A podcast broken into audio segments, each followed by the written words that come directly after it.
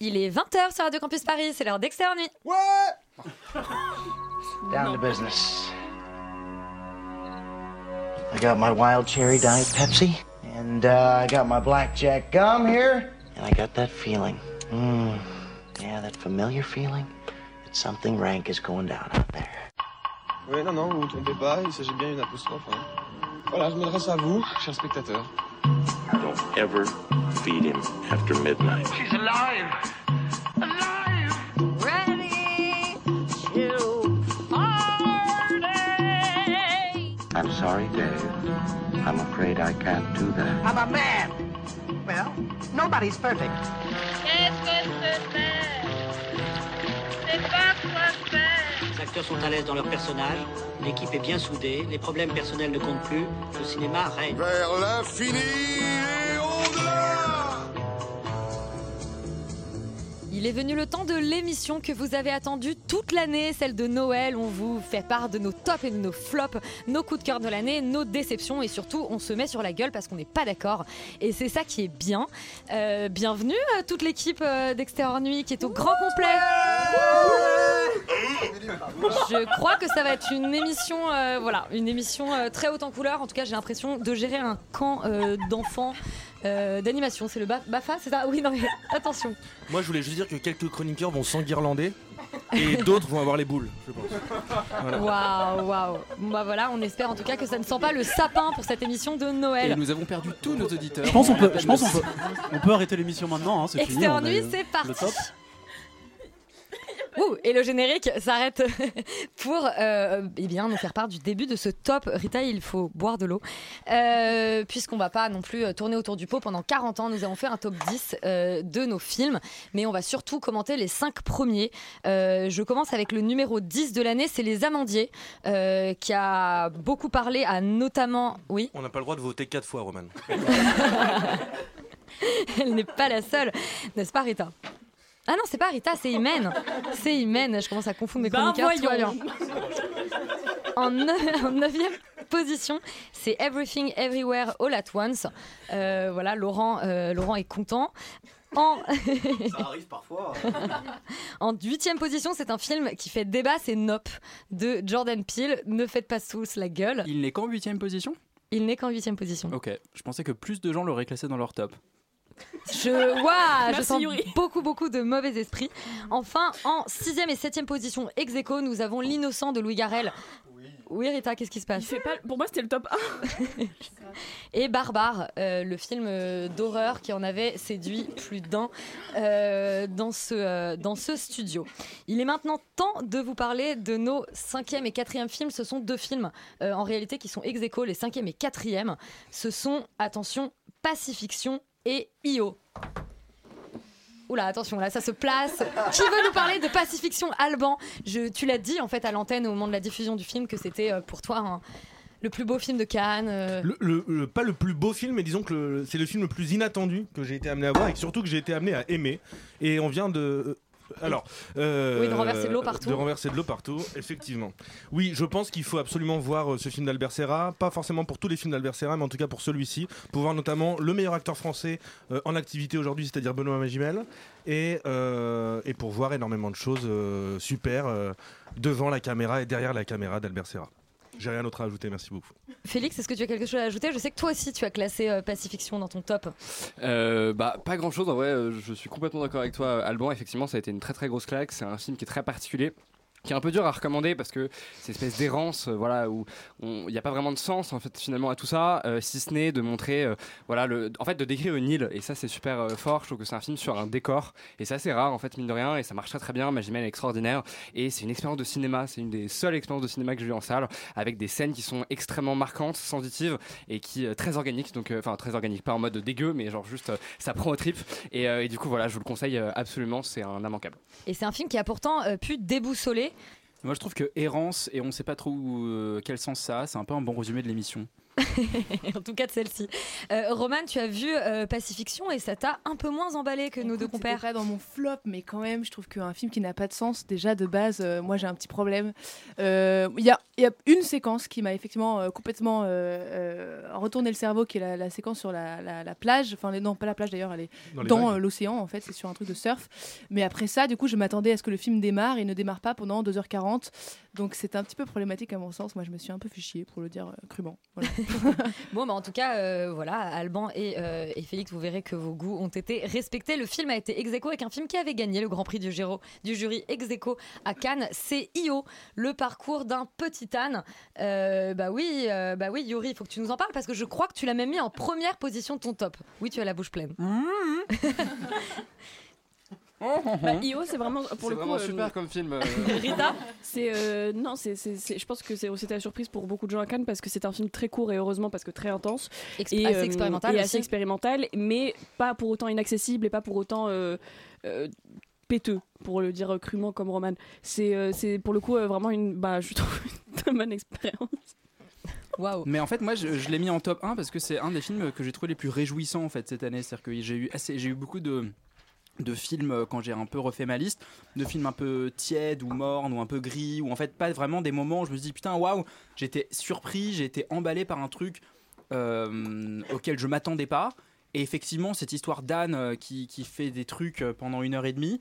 Euh, en plus, le film a, a très bien marché en salle pour un film euh, comme ça. hein, on, va, pas- on va se calmer. Ça a fait, mais ça a quand même dépassé les 150 000 entrées, etc. Donc C'est un réalisateur qui est quand même assez établi et, et pas tout jeune. Ouais, ouais, et surtout qu'en fait, sur un film comme ça, muet quasiment, euh, le, le film fait plus qu'un she ou enfin des, des films un peu plus classiques hollywoodiens comme ça. Donc il y a vraiment une. Euh, un vrai engouement pour ce film et vraiment en repensant à, mon année de cinéma, je me suis demandé mais euh, qu'est-ce qui m'a le plus réjoui en fait ce, truc-là, cette folie, cette liberté, ce même avec euh, tous les défauts que Solal va soulever parce qu'il est en train de lever la main, en train de dire gna gna gna. Bon, bah, le- malgré tout ça, le film reste quand même une, une, une excellente euh, une excellente surprise et un très bon souvenir euh, canois. Voilà. Alors cela, toi, c'est simple, il n'y a aucun des films que tu as topé qui se retrouve dans le top 5. Euh, Allez, Tu es la voix de la dissidence. Mascarade n'est pas dans le top 5 Alors, Tu es la ouh, voix de la quel coup bas, dissidence Quel ici. coup bas. Euh, Euh, Io, ça t'a pas plu Si, si, si, si. Non, non, je suis un petit peu plus tiède parce que je trouve qu'effectivement, c'est à la fois, euh, c'est, c'est à la fois réjouissant et c'est, c'est hyper intéressant et, et sur le plan formel. Et, et moi, j'ai reçu des, des grosses, grosses claques de cinéma dans, dans IO. Maintenant, euh, je trouve que, que, que, ce- que ce, qui en, ce qui en ressort est pas forcément euh, hyper vrai tout le temps. C'est-à-dire que quasi muet, je suis pas trop d'accord quand euh, je vois le débit de parole d'Isabelle Huppert qui représente à peu près 50% du film pour 10 minutes de temps d'écran qui était assez horrible.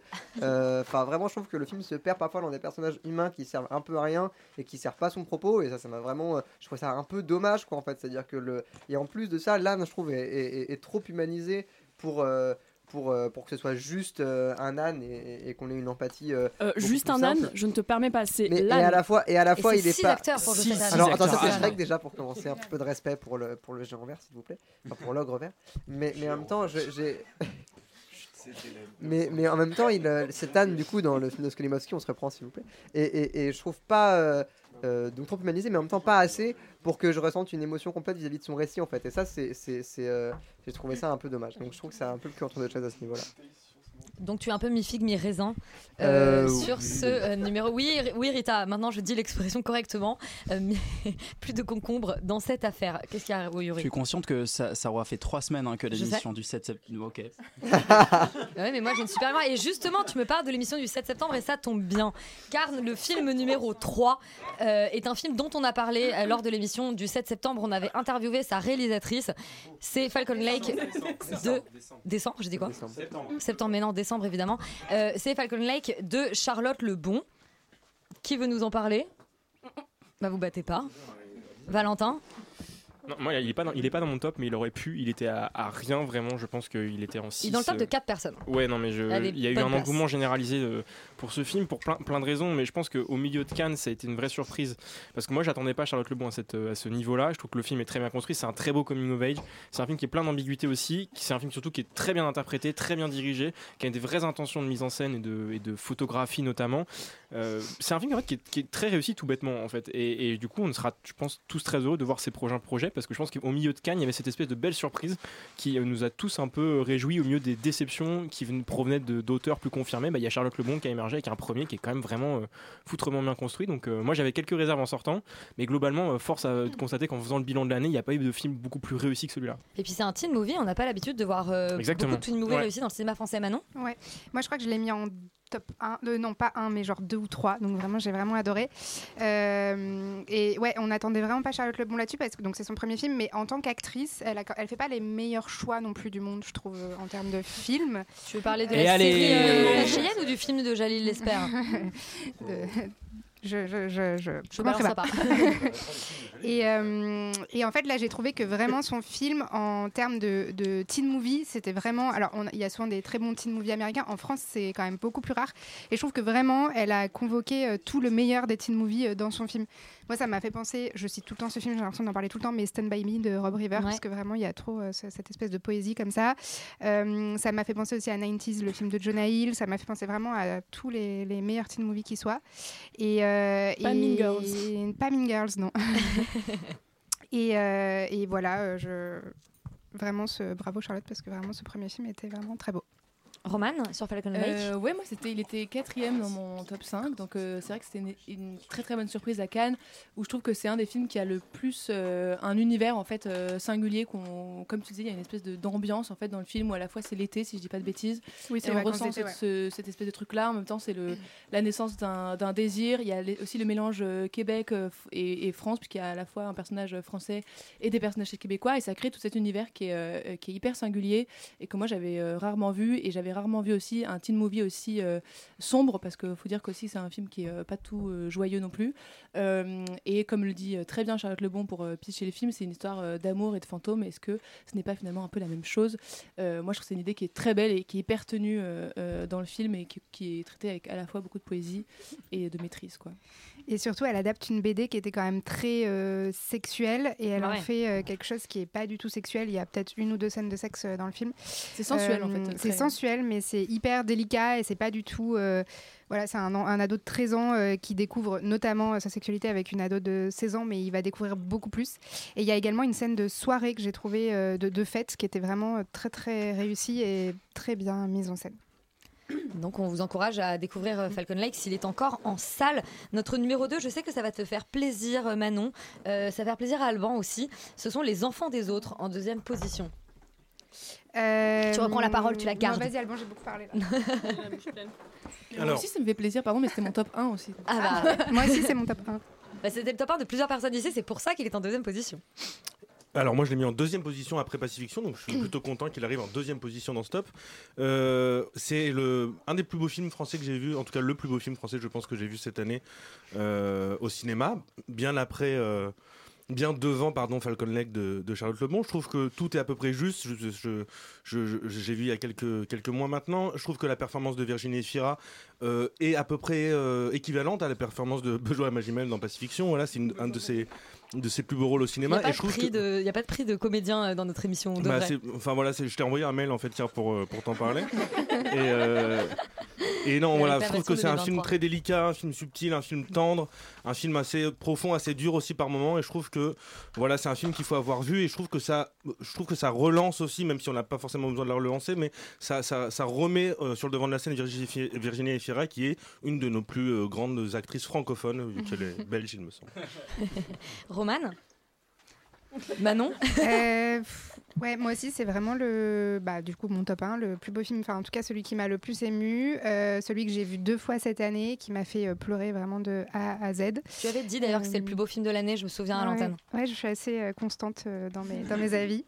Euh, oui, donc euh, rajouter que oui, il y a aussi Roche Dizem qui est vraiment euh, un de nos meilleurs acteurs, euh, que leur couple fonctionne hyper bien à l'écran, que c'est des. hum, des sujets et des interrogations euh, de femmes qu'on voit pas forcément beaucoup et qui sont traitées avec beaucoup de, de, de nuances et, et que c'est un pari euh, filmé comme on le voit pas forcément beaucoup non plus. Enfin voilà, il y a toujours des petits pas de côté. C'est un film qui est un peu classique mais avec toujours des petits pas de côté et, et c'est super beau. Roman? Oui, cette fois-ci, euh, je peux parler.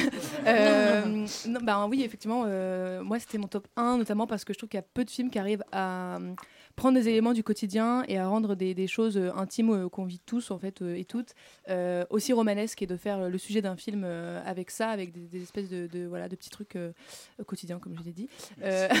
Mais et celui-ci est, est vraiment hyper réussi là-dedans et c'est elle s'approprie encore une fois le, le- le motif de, de la belle-mère qu'on a euh, jamais vu en fait traité de cette façon avec autant de Qui est nuances. toujours la méchante, la belle-mère. toujours la méchante, exactement. Et là, c'est Virginie Efira euh, qui est dans ce rôle-là. Et, et on a tellement d'empathie. Il y a des, vraiment, ce que je disais, il y a une espèce de, truc viscéral qui se passe avec ce film, en tout cas pour moi, où euh, euh, Virginie Efira rit, je ris, elle pleure, je pleure. Enfin, il y a quelque chose comme ça qui est. euh, qui on est hyper connecté au film. Pourquoi tout le monde se fout de ma gueule? Donc, donc voilà, moi je trouve que c'est c'est un film qui est viscéral, qui est beau et important. Solal, seras-tu la voix de la dissidence? Tu n'as pas aimé les enfants des autres, dis-nous tout. Alors non, c'est pas vrai, j'ai aimé les enfants des autres. Je sais pas pourquoi vous dites ça. Non, je serais quand même la voix de la dissidence parce que je, je moi je, voilà, je, je suis un peu euh, pas content que aucun des films que, que j'ai mis en top soit dans, dans ce top aujourd'hui. Donc, euh, donc je suis un espèce. râle de- Bah mais moi je râle. Ça va voilà, être pire, euh, Rita. Mais, mais en fait, euh, parce que je trouve que effectivement tout ce que vous avez dit est, est- est vrai, je suis complètement d'accord et, et ça fait euh, et toutes les qualités que vous avez citées euh, fait des enfants les autres un très très très bon film. Maintenant, je trouve ça un peu dommage de, de, de- de le classer aussi haut, enfin même si c'est la voie de la démocratie, parce que c'est c'est quelque chose. Enfin, C'est film qui a film été le plus trouve- cité d'ailleurs dans les tops. Ouais, mais en fait, c'est un film que je trouve assez conventionnel en fait. C'est-à-dire que euh, c'est voilà, c'est un film qui est quand même très formaliste, qui vient, euh, qui, qui vient un peu euh, répondre euh, du Hitchcock ou du Claude Sautet euh, un peu à euh, toutes, toutes les deux séquences. Et ça, c'est, je trouve ça un petit peu dommage. Et je trouvais que cette année, il y avait quand même des d'autres films dans le cinéma français et dans le cinéma étranger qui étaient plus frais, plus novateurs, plus, euh, plus nouveaux. Qui auraient, pu, euh, qui auraient pu être cités. Alors j'attends le top 1, sachez que vous, nous ne le connaissons pas non plus. Bah non, parce que c'est vrai qu'on on- on aurait dû le dire en, en introduction, on vous révèle à vous aussi en direct, il n'y a que moi qui connais le, le- le top. C'est mon petit privilège, si vous voulez rajouter quelque chose, Valentin Non, je veux juste te poser une question c'est à quel moment on dit que c'est quand même une très mauvaise année? Genre Ah, juste alors- pour sur la mauvaise humeur de Ah, alors, pour, tout dire, pour tout dire, je comptais le dire après avoir fait le, le- le top 1 et qu'on en discute effectivement du fait que c'est une petite année et notamment, tu as, raison de le citer, du coup maintenant on va le dire maintenant, Euh, c'est une année où ça a été particulièrement difficile de faire un top parce qu'il se trouve que vous aviez tous mis des choses très différentes.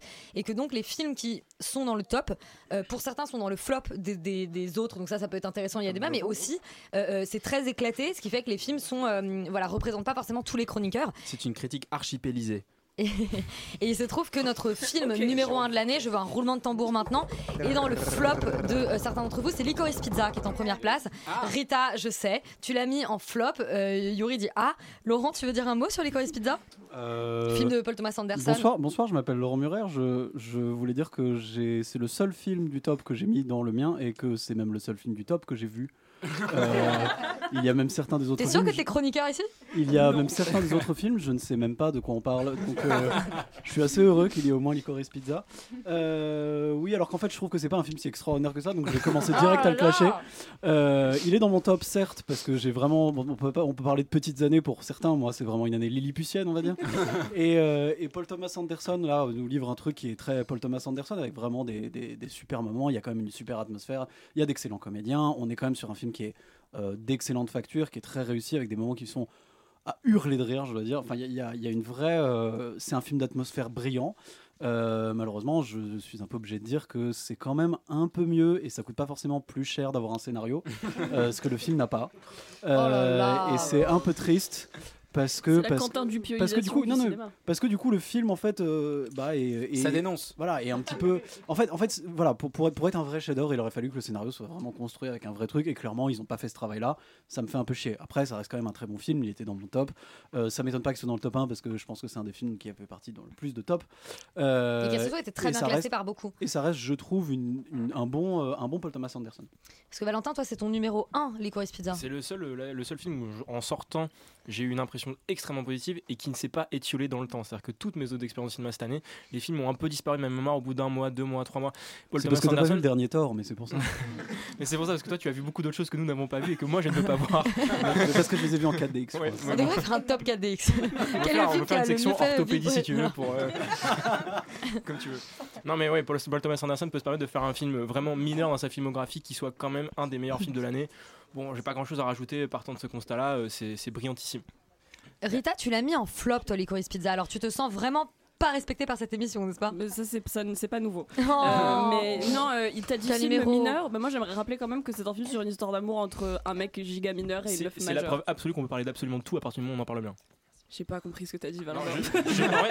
J'attendais parce que je savais qu'on en a déjà parlé, donc euh, je, trouve que le reproche est, est- est un peu faiblard pour le film parce qu'il l'écrit de manière à ce que ce soit vraiment pas un problème et que la question effleure et qu'elle soit là en permanence et que la gêne soit là en permanence parce qu'effectivement c'est un constat qui est fait et qu'en même temps les personnages soient suffisamment bien écrits, suffisamment complexes pour que la question ne soit jamais problématique pour le spectateur. C'est que moi je me suis posé la question et je me suis dit ok.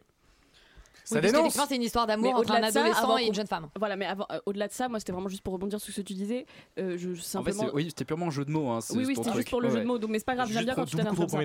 Mais, mais globalement, Il a je- tiré direct. Globalement, juste, je trouve que c'est un film très beau visuellement et qui a une super BO, mais du coup, exactement comme pour Once Upon a Time in Hollywood, pour moi, c'est un réalisateur qui s'est branlé pour euh, juste faire ça et il n'y a pas de scénario et c'est juste, c'est juste beau, c'est un clip. Ça dénonce. Ça va, Yuri? Y- y- Félix, toi, il est dans ton top aussi, en deuxième position. Ouais, parce que c'est le deuxième meilleur film de l'année derrière Nope. Euh, mais non, non, moi, je- en fait, je trouve que le. J'ai vraiment une discussion juste à côté, donc derrière mon oreille. Vous voulez parler de Laurent Baffy, du coup? Euh, Non, moi, je suis pas d'accord sur ce truc de le Licorice Pizza où il n'y a pas de scénario parce que. Je trouve qu'en fait, ça part du principe de, de raconter cette espèce d'errance adolescente et, et de, de finalement de micro-enjeux qu'on vit à cette période-là. Et du coup, je trouve ça hyper pertinent, au contraire, justement, de faire un film qui ne raconte rien et en même temps qui est bigger than life parce qu'on suit des personnages qui, justement, Tu, enfin, tu viens de littéralement dire qu'il y avait un scénario et tu viens littéralement d'expliquer qu'en fait il n'y en avait pas, que c'était bien. Non, Donc, enfin, je suis un peu perdu. Bah, en fait, c'est-à-dire que le scénario raconte l'histoire. Bah oui, mais en fait, c'est quoi un scénario? Enfin, Genre, c'est pas juste genre un personnage qui a un enjeu. des histoires, des Bah, trucs. et a c'est exactement ce qu'il y a dans Licorice Pizza, sauf Bah, y en a plusieurs. C'est effectivement des enjeux qui sont extrêmement faibles, mais c'est pas grave. C'est-à-dire qu'il y a plein de. Mm, Bah, Pacifiction, par exemple, il y a pas forcément J'aime bien le fait que vous engueuliez Laurent et Félix alors que vous avez tous les deux classé ce film dans votre top et qu'il Non, est mais parce numéro qu'on un. a déjà eu cette, euh, Non, cette, mais- euh, ce clash entre En guillemets fait, on- la nous n'avons pas la même vision du cinéma. On est Non, un peu les pense- Godard et les Truffaut de cette émission. Évidemment. En toute modestie. Et je pense que je suis le faquin de cette émission. Euh, Oui, Valentin? Non, je veux dire, je- en fait, j'ai l'impression que lui- ce film-là, comme Pacifiction, travaille à l'échelle de la séquence. Et donc, de fait, bah, le- enfin, je, je, Il aurait je fallu rejoins que je ce que voie Félix a dit. Pacifiction pour pouvoir en- Oui, non, mais en bon, parler. voilà. Mais je trouve que dans le Curious Pizza, ça fonctionne vraiment à l'échelle de- d'une séquence ou parfois de deux ou trois séquences qui sont enchaînées, qui créent elles-mêmes, enfin, qui sont elles-mêmes scénarisées en fait. Mais euh, du coup, à l'échelle globale, il n'y a pas de scénario. Oui. Non, mais même à la fin, je trouve qu'il y a quand même une espèce de, enfin, une sorte de, de continuité de toutes ces espèces d'histoires qui nous sont racontées, et on a un, un portrait extrêmement touchant déjà de l'époque de euh, Los Angeles et des personnages. Je trouve qu'il y a vraiment quelque chose de bouleversant, alors qu'il s'est rien passé, et il y a, que- il y a quelque chose d'extrêmement fort là-dedans.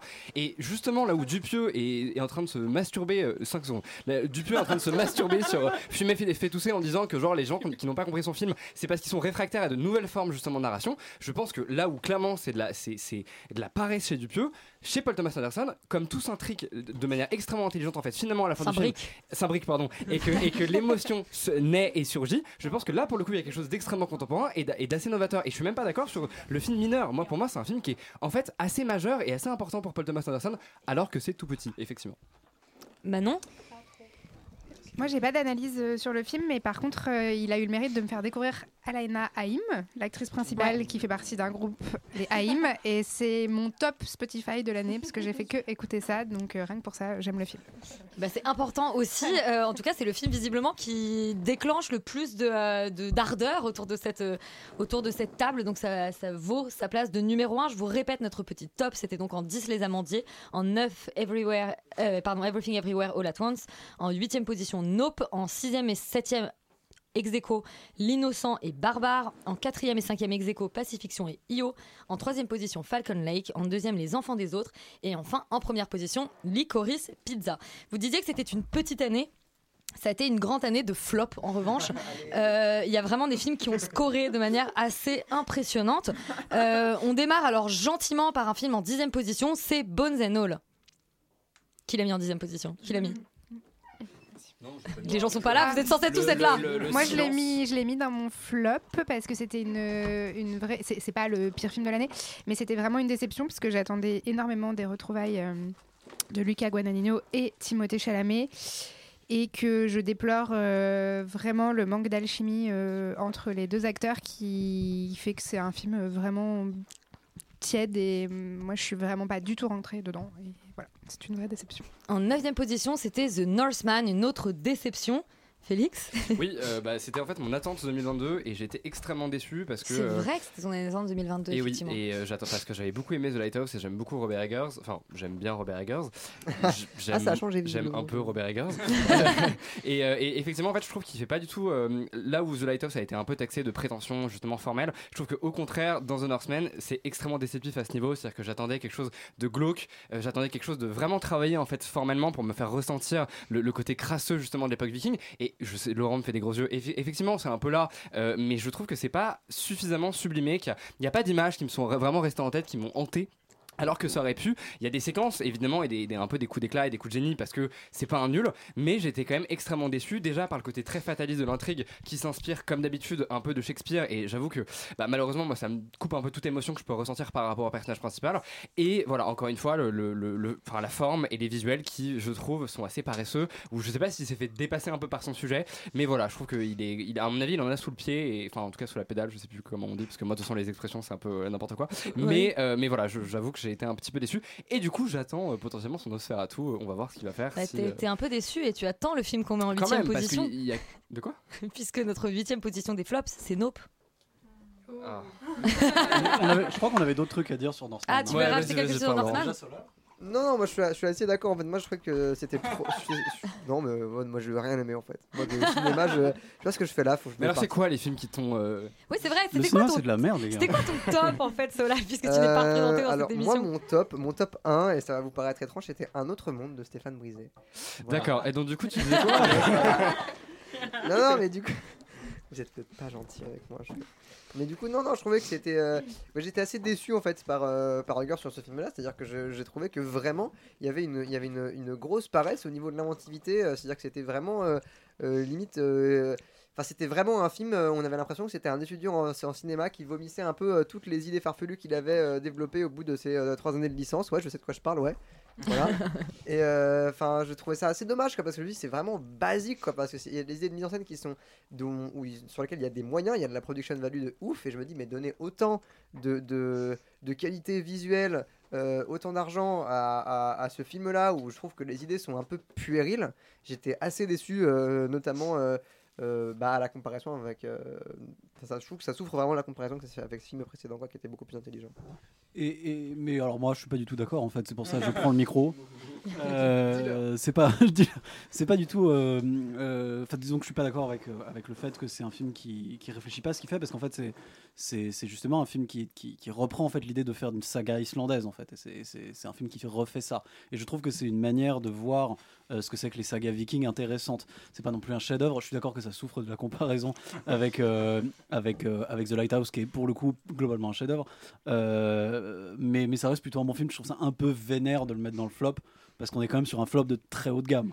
Non mais c'est parce que c'était une grosse attente et que j'ai été déçu mais on est d'accord que c'est est, on mieux est que sur genre un flop euh, qui est, il y a beaucoup de beaucoup de déceptions dedans. Et Laurent, je me rends compte que tu es d'une mauvaise foi absolue, comme souvent, puisque tu disais qu'il n'y avait, qu'il n'y avait pas de film à part Licorice euh, de ton top dans le top général, alors qu'il y avait quand même Everything Everywhere All at Once. Oui, mais dans mon top 5, j'avais dit. Ah, ok. Encore une fois, tu n'écoutes pas. Je ne t'écoute plus, Laurent, je ne t'écoute plus. Euh, je vous le disais ap- euh, après, ou plutôt avant The Northman, dans notre flop, il y a Nope. Euh, on en a, voilà, il était aussi dans notre Euh. top. Et est-ce qu'il est à la même place? Oui, il est à la huitième position, à la fois dans le top et dans le flop.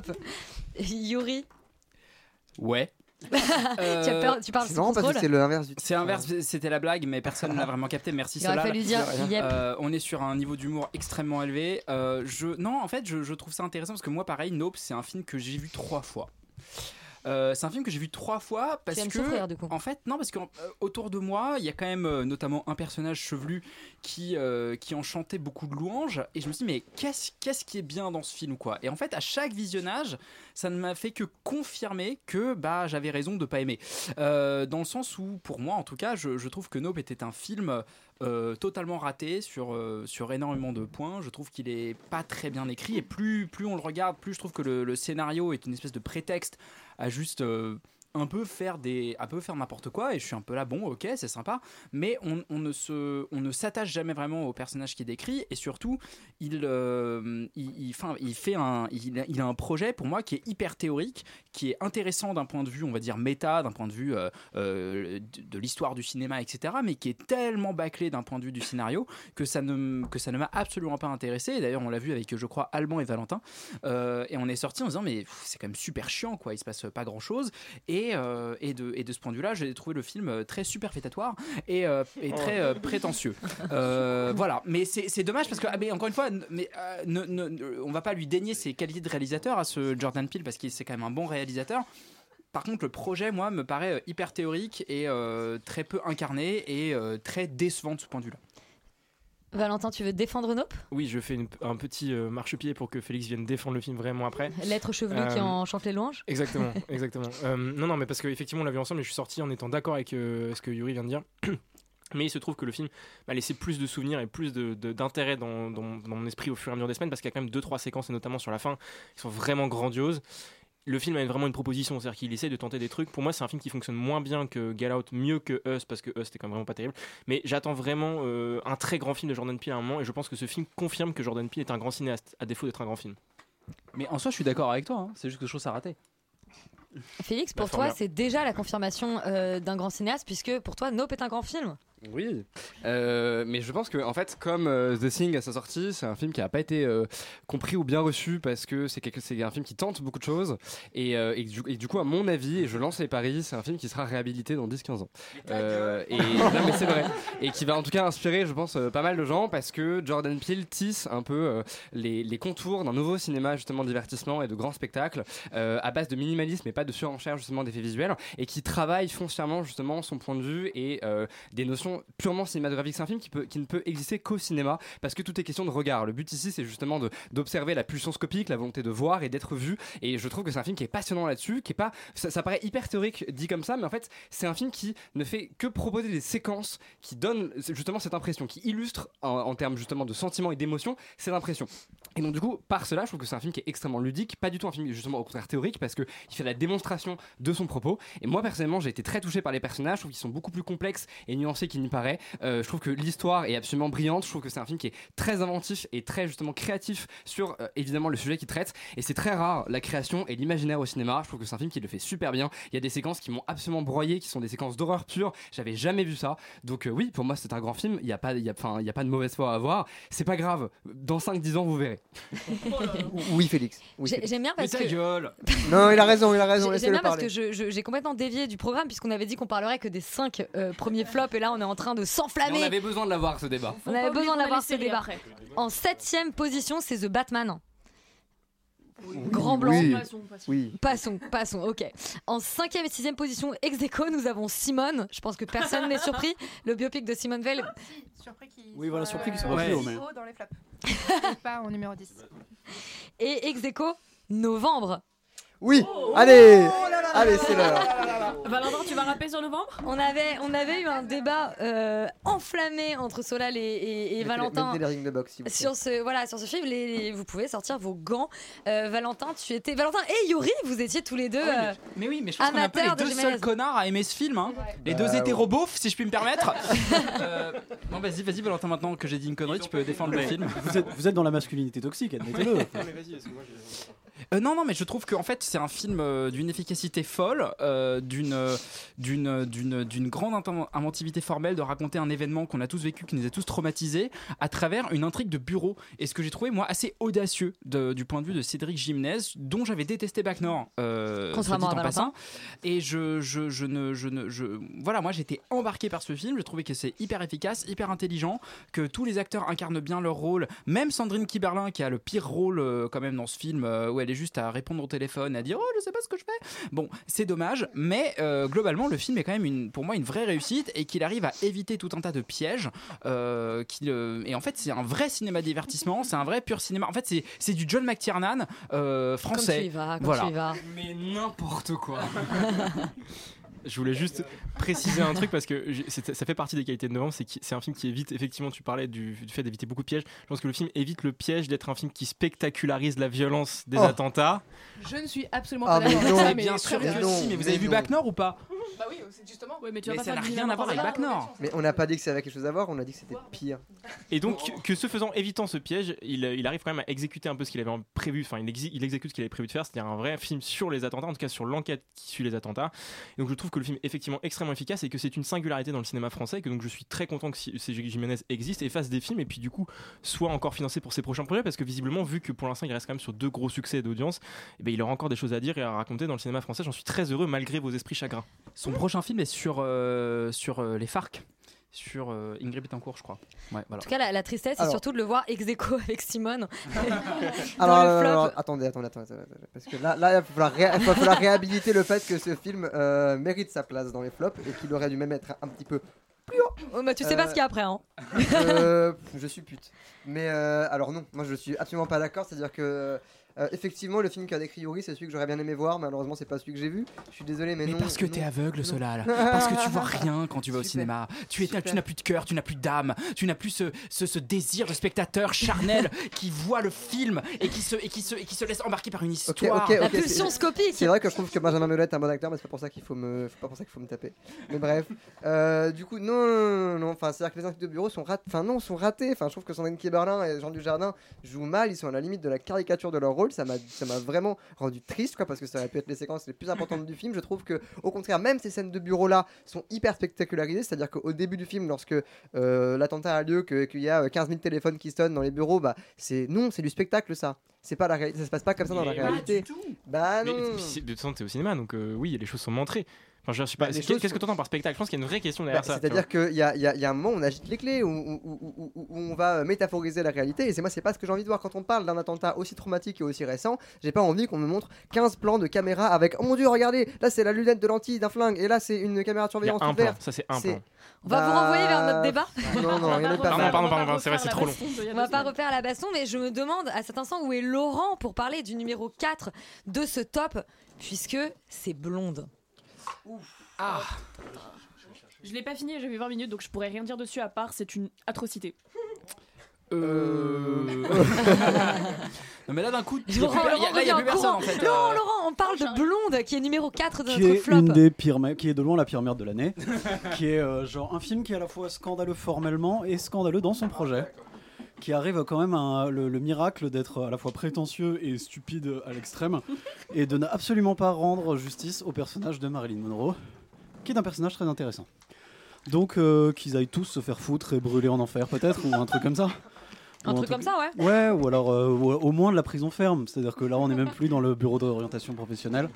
Je pense qu'il faut, il faut aller directement une- par la ouais. case prison. Une cour de. Euh, Il y a vraiment des. En fait, c'est, c'est, je trouve ça prétentieux et, et scandaleux. Et il y a des moments qui sont vraiment euh, physiquement honteux, quoi, où ça sera jamais dû être fait. Euh, donc n'allez pas voir ce film. Et euh, moi, c'était vraiment mon top 1 de loin. Alors Rita, vu qu'elle a vu que 20 Enfin, mon minutes, je pense que hein, c'est, non. je pense que c'est que ça lui a pas beaucoup plu. C'est rare que je finisse pas, et puis vraiment, je suis tellement fan de Marilyn Monroe de base, et même si euh, Yuri trouve qu'elle est stupide, moi je trouve que c'est une des meilleures actrices de sa génération. Et, euh, Et Yuri pense que Marilyn Monroe est oui. stupide? Oui, si, Il- si, tu, l'as dit je vais non sortir des de conversations. Non, euh, juste, je, suis- je suis un peu, euh, je suis un peu euh, dégoûtée parce que tout ce qu'a dit Andrew Dominique depuis ne m'a pas donné envie de finir le film parce que ce mec est quand même en train de sortir de ses, c'est le réalisateur, en train de sortir de ses dingueries à dire que Marilyn Monroe c'était rien qu'une blonde et que, bah, c'est le cas de le dire et que ça- elle servait, enfin, elle n'était pas vraiment bonne actrice et que tout le monde a profité d'elle alors que cette meuf a créé un studio hollywoodien toute seule, que cette meuf a fait plein de trucs très stylés qui auraient mérité Et, et un que son film film. démontre le contraire en plus. Et que c'est l'adaptation d'une biographie qui en fait est une. qui une c'est pas une de- biographie de- par voilà, ailleurs, c'est c'est- de la dire, fiction et il l'a marketé et il arrêtait pas de dire qu'il s'en fichait, fichait, ce que je peux comprendre comme proposition de, de, de mettre de la réalité ou de la fiction et de mélanger les deux. Mais à côté de ça, euh, c'est un film qui juste profite de la figure de Marilyn exactement comme les gens ont pu profiter d'elle pendant qu'elle était en vie. Et c'est chiant. Et elle a dit plusieurs fois quand elle était de, de son vivant qu'elle ne voulait pas de biopic sur elle. Donc rien que sur la démarche, c'est débile. Mais alors en plus, quand je vois qu'il y a que des scènes de viol et d'avortement où on fait passer Marilyn pour une personne qui a avorté alors qu'en fait elle a jamais réussi à avoir d'enfant. Enfin bref, je, je pourrais m'épancher des heures alors que j'ai même pas fini le film et c'est très mauvais, je sais de base de faire ça, mais c'est n'allez pas voir ça. Non, alors moi je suis un petit peu plus, je me permets de, de faire un hold-up de parole. Je fais un hold-up de parole. C'est Qui êtes-vous euh, Je de l'émission, je Je je suis pas totalement d'accord. C'est un peu moi, je suis l'homme mystère de cette émission. Non, non, moi je vais essayer d'être un peu plus mi-figue, mi-raisin là-dessus. C'est-à-dire que, pour filer la, la métaphore, non, non, c'est-à-dire que j'ai l'impression que, que c'est un qui aurait pu être génial. C'est-à-dire qu'il est, il, il, il, il surfe, il surfe sur. Il, il aurait pu. Il surfe sur une, sur une ligne qui est vraiment pas facile à tenir et malheureusement il tombe du mauvais côté du ravin et c'est vraiment dommage. C'est-à-dire que c'est un film qui essaye d'exposer euh, ce qu'il dénonce. Et malheureusement, en l'exposant, il tombe dans les travers de, euh, de ce qu'il expose et ça, c'est vraiment dommage. C'est-à-dire qu'en essayant de justement de, de, de- de dénoncer euh, la façon dont euh, Marilyn Monroe a été exploitée, vulgarisée tout au long de sa vie, bah, il faut montrer ça au cinéma. Et le fait de le montrer, bah, ça fait que du coup, moi, ce que je vois, eh bah, je ressens la, la- la sensation qui est qui doit être dénoncée à l'origine. Et ça, c'est vraiment dommage parce que du coup, ça fait que le, le- ce film-là joue sur une ligne qui aurait pu être géniale, mais malheureusement, euh, je pense qu'il y a, y y un peu un non-sens euh, dans, les parties pris formelles. euh, Laurent veut ce enfoncer le clou sur Blonde. Moi, moi, je- moi- moi, en tout Non, cas, Manon, Manon a aimé. Donc, Moi en, tout cas, moi, en tout cas, je suis d'accord avec toi. Si ça avait été un autre film, ça aurait pu être bien. Et ça n'est pas le cas. Maintenant, tu voulais le défendre aussi, Blonde? Euh, non, pas le défendre, mais je suis, je suis quand même d'accord avec, avec Solal que en fait, les, les intentions, je pense qu'elles étaient bonnes quand même, euh, et qu'effectivement, ça tombe très souvent euh, du mauvais côté. Mais je pense aussi, euh, pour rebondir sur ce que tu disais, Rita, que en fait, il avait plein de bonnes intentions, et je pense que c'est un mec qui est vraiment chelou. Et en fait, quand il a vu la réception de son film, il est en train de Oui, la s'auto-saboter. C'est de la pure provoque ce qu'il est en train de dire, je La pense. prochaine étape, c'est qu'ils disent que Kanye West a raison quand même. Là, je pense qu'il voilà, il a tué, il a fini de tuer son film, mais, euh, mais que ses intentions n'étaient pas, n'étaient pas celles-là, je pense. En troisième position de notre top, nous avons un autre film, de notre flop, pardon. Nous avons un autre film qui va faire débat. Et oui, Alban, tu fais bien de prendre le micro, car le troisième film de notre flop, c'est les Chroniques de Liaison passagère. le film d'Emmanuel Yes. Mouret. Euh, Yes. Cinéaste que tu affectionnes euh, tout, Tout particulièrement. particulièrement pour ces drames haussmanniens, effectivement. euh, à toi revient cette expression, euh, Elisabeth, notre grande rédac chef. Franchement, je, je pense qu'en fait, c'est peine perdue de défendre ce film devant mes, de- devant mes, mes, mes collègues euh, adolescents qui ont dû le mettre dans le. Euh, voilà, je pense qu'il y a, il y a- c'est une question de génération, une question de goût. Tu es tellement plus âgé. Non, non, non, pas du tout. Euh, voilà, moi, c'est. En fait, il peut faire n'importe quoi. C'est pas du, c'est de loin pas du tout le, le meilleur film de Manuel Mouret. C'est juste que voilà, je, à chaque fois, ça me séduit. À chaque fois, je me laisse prendre. À chaque fois, je trouve ça rigolo. Il y a des scènes où j'étais mort de rire. Voilà. Et ça me faisait du bien parce qu'en plus, je l'ai vu à Cannes et que j'ai vu. une- On a vu quand même beaucoup de films nuls à Cannes et ce film m'a fait énormément de bien quand je suis allé le voir.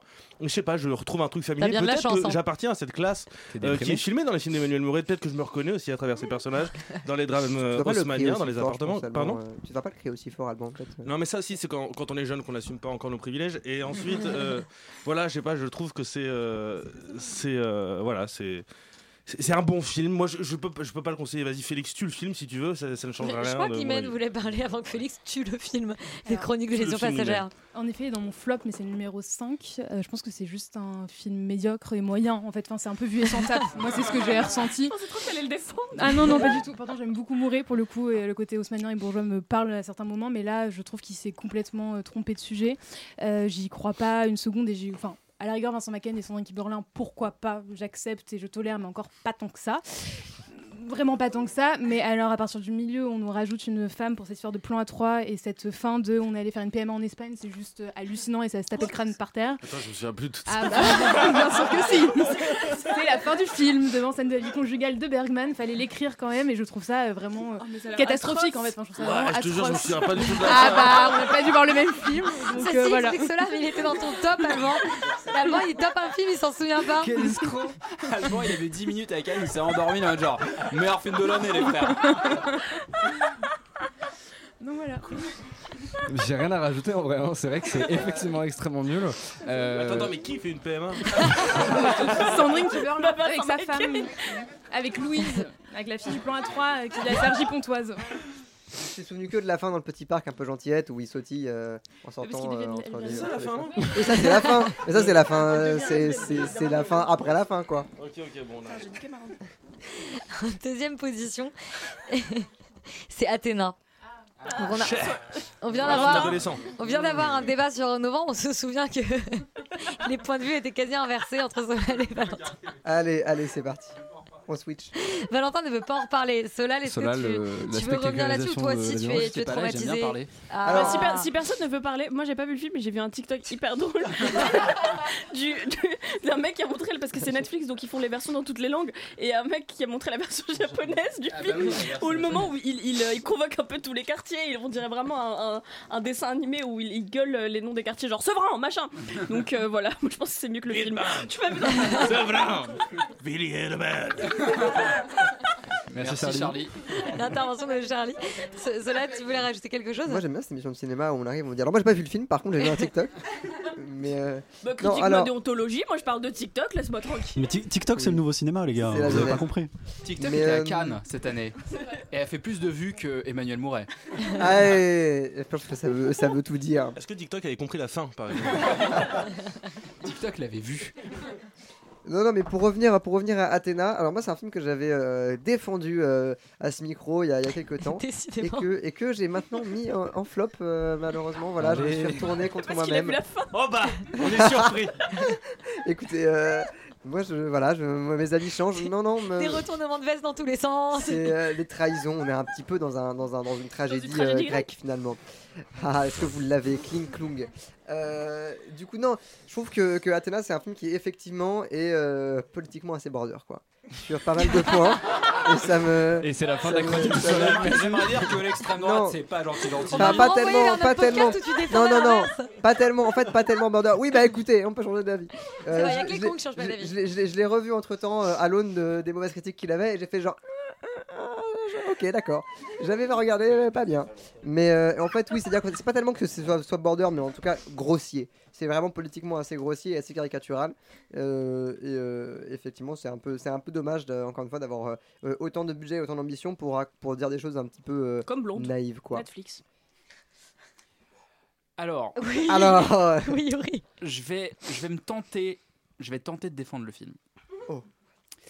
Euh, dans le sens où je l'ai trouvé particulièrement crétin, mais je l'ai trouvé aussi parfaitement inoffensif. Dans le sens où tout, tout un tas de, C'est pas une défense, ça. Non, mais dans le sens où on lui prêtait beaucoup d'intentions politiques euh, sur ce qu'il voulait raconter, machin.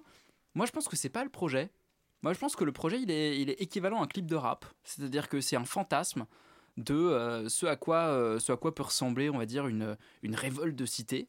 Et un mec, il dit Eh, vas-y, viens, on fait des plans séquences et genre, tout le monde se fout sur la gueule. Et à mon avis, c'est que ça. Et si on prend le film pour que ça, c'est techniquement assez réussi. C'est-à-dire que globalement, il a quand même réussi à gérer des scènes de foule, à gérer des scènes de, enfin, de, de, de ma- de manière assez impressionnante. Le problème, c'est qu'il se pose pas trop la question de ce qu'il est en train de montrer et il nous le l'emballe un peu à la fin en mode genre oui, mais en fait tout ceci. Néanmoins, euh, j'ai trouvé le Néanmoins. film ins- néanmoins, c'est un peu, c'est un film qui est assez impressionnant techniquement euh, et qui pour moi est à peu près aussi crétin euh, que, que n'importe quelle euh, vidéo faite à l'arrache genre Morsaille les truands de la galère tu vois c'est un peu c'est pour moi c'est un peu le même niveau Mais tu le défends là, parce que Morsaille, enfin, Mais moi bien j'ai- sûr, mais pour aussi, moi- mais Tu connais des gens qui défendent pas mais C'est vrai, sérieusement pour moi je il y a un peu le même moi-même. pour moi il y a un peu le même moi, il y a- c'est le même niveau de fantasme, c'est le même niveau de, comment dire, c'est le même niveau de, de- de- d'exagération et de n'importe quoi. Donc à partir de ce moment-là, soit on le prend sur ce terrain-là et on, et on trouve ça euh, plutôt bien fait ou pas bien fait. Par contre, effectivement, si on prend euh, d'un point de vue plus politique, euh, le film est très bizarre et, et pas du tout assez euh, travaillé. Mais euh, c'est assez euh, bien foutu quand même. J'espère que vous avez kiffé parce que je pense que quand on sera vieux, c'est à ça que ressemblera l'équivalent de Julie Lescaut. hein. Il y en aura bien des séries comme ça partout, tout le temps. Ce sera... Julie Lescaut, genre en- et Mimimati en, enfin genre Joséphine Ange Gardien en Euh, mode avec plan le clone séquence. de Véronique Jeunesse. Putain, ça sera incroyable. Et Incroyable. du coup, doublé en japonais, parce que sinon, c'est pas bien. Mon fermé. En top 1, je vous disais, en top 1, je parle bien du top, euh, nous avions euh, un réalisateur américain, je me fais corriger, Paul Thomas Anderson, un grand euh, cinéaste américain. Nous avons aussi un grand cinéaste américain en numéro 1 de nos flops, puisque c'est David Cronenberg avec voilà, les, les crimes du futur qui a quand même remporté. il y a 5 personnes qui ont voté pour lui, c'est le film le plus représenté et il, et il expose, c'est-à-dire qu'il a quasiment le double de points de Athéna. Donc le film s'est fait un peu massacrer.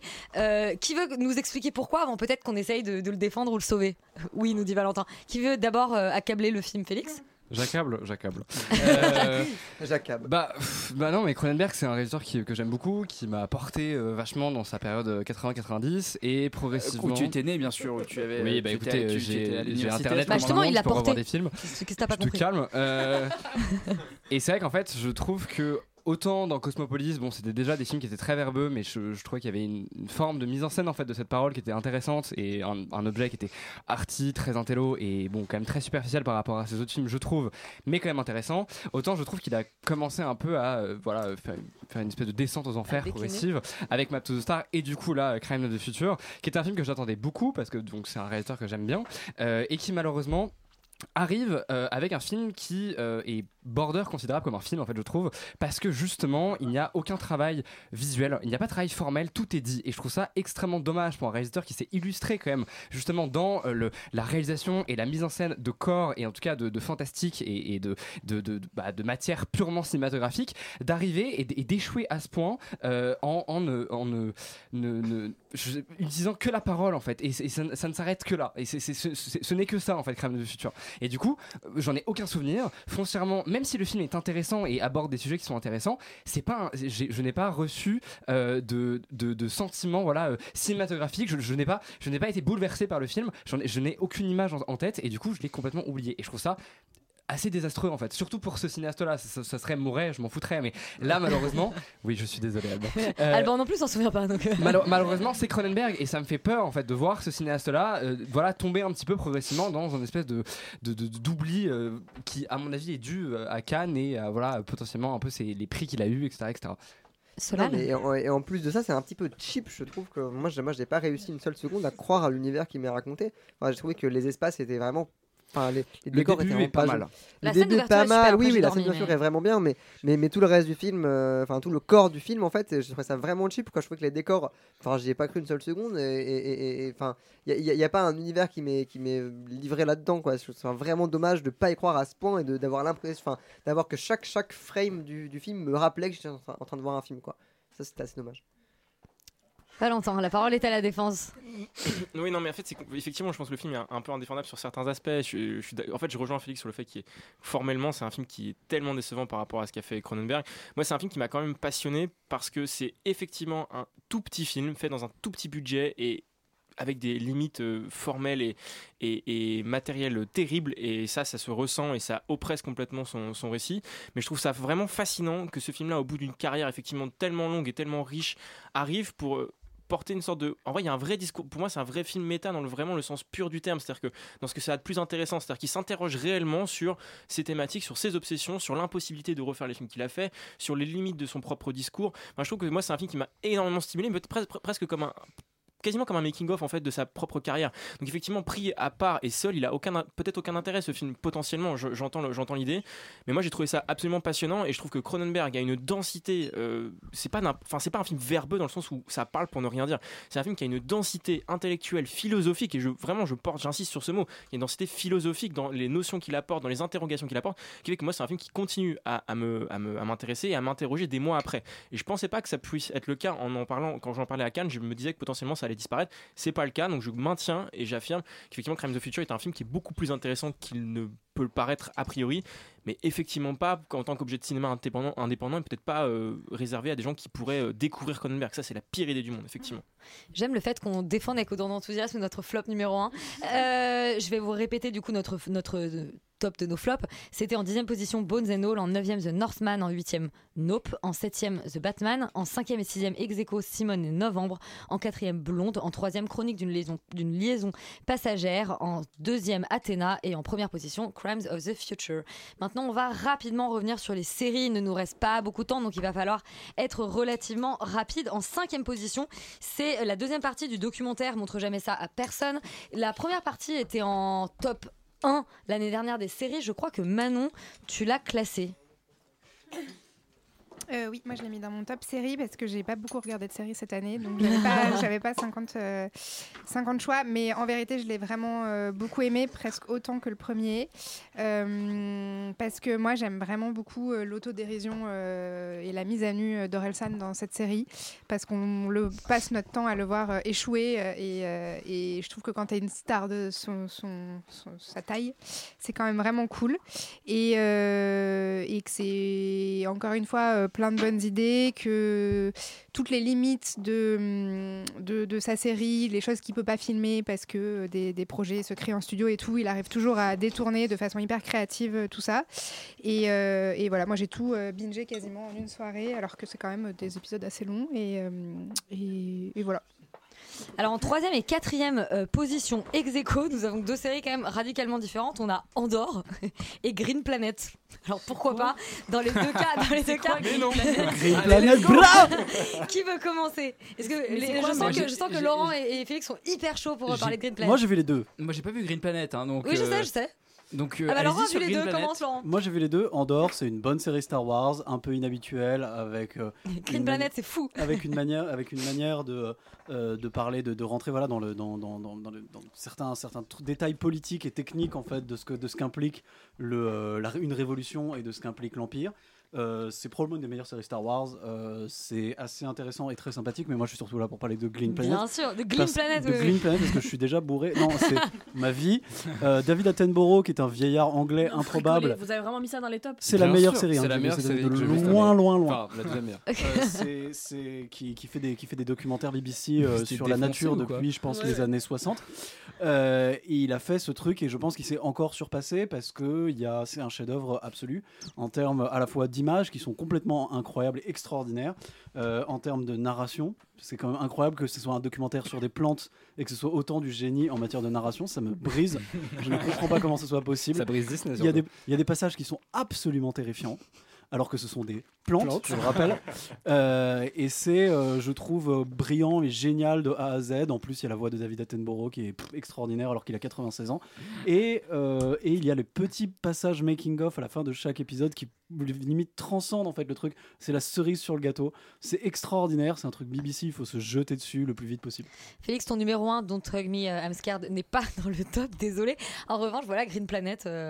Ouais, mais pas mieux, il en a très très bien parlé. Effectivement, je pense que c'est hyper novateur, que c'est une des séries les plus innovantes visuellement et narrativement que j'ai vues, c'est dire.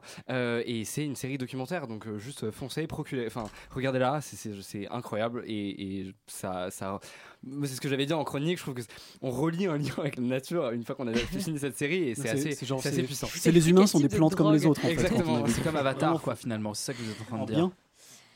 On n'a plus beaucoup de temps pour parler de notre numéro 2. Notre numéro 1 en numéro 2, c'est League of Their Own. Euh, il, il mène. C'est Ah. Roman, et oui, putain. et oui, parce qu'en fait, vous l'avez, vous l'avez classé avec tellement de points qu'elle c'est- a atterri en numéro 2. C'est ouf parce que vraiment, genre, je pensais que on n'avait même pas en parler ce soir, quoi. Vas-y, je te laisse. du coup, on n'a pas préparé quoi dire. Comme si vous aviez préparé le reste. Arrêtez Non. de mentir. Euh, bah, League of the Round, du coup, bah, on va présenter la, série parce que c'est vrai qu'on n'a même pas parlé à la radio. C'est une série qui parle euh, euh, d'une équipe de baseball féminine dans les années 50, si je dis pas de bêtises, Imen. C'est- Allez, Tout à fait, Ok, oui, les oui. années 50. Contexte Seconde Guerre mondiale. Et du coup, euh, voilà, exactement. t'as, euh, Donc c'est la- plutôt années 40. Oui, en fait, c'est fin, 45. fin de Ouais, la, ouais, fin de la guerre et euh, et il y a cette euh, équipe de, de baseball donc, qui, qui débute. Et c'est euh, une série euh, vraiment chorale, c'est-à-dire que c'est tout à- il y a tout un, es- un esprit de troupe. euh, oh, J'arrive plus à parler. Euh, un esprit C'est de troupe, l'émotion. oui, on va dire ça. Euh, qui, qui fait que la série est hyper bien euh, euh, faite, c'est-à-dire que vraiment tous les personnages ont euh, leurs problématiques à la fois de leur vie avant le baseball et leur vie après le baseball et la façon dont, elles se lient. C'est vraiment une grande série sur la sororité et une grande série aussi sur le lesbianisme parce qu'il faut dire qu'elles sont quasiment à toutes découvrent un peu aussi leur sexualité sur la façon dont c'est réprimé aussi à l'époque, etc. Enfin voilà, c'est vraiment une série qui est, qui est- géniale où on s'intéresse peu au baseball mais à, à des personnages féminins euh, très forts et c'est une série qui est drôle aussi euh, par drôle. ailleurs.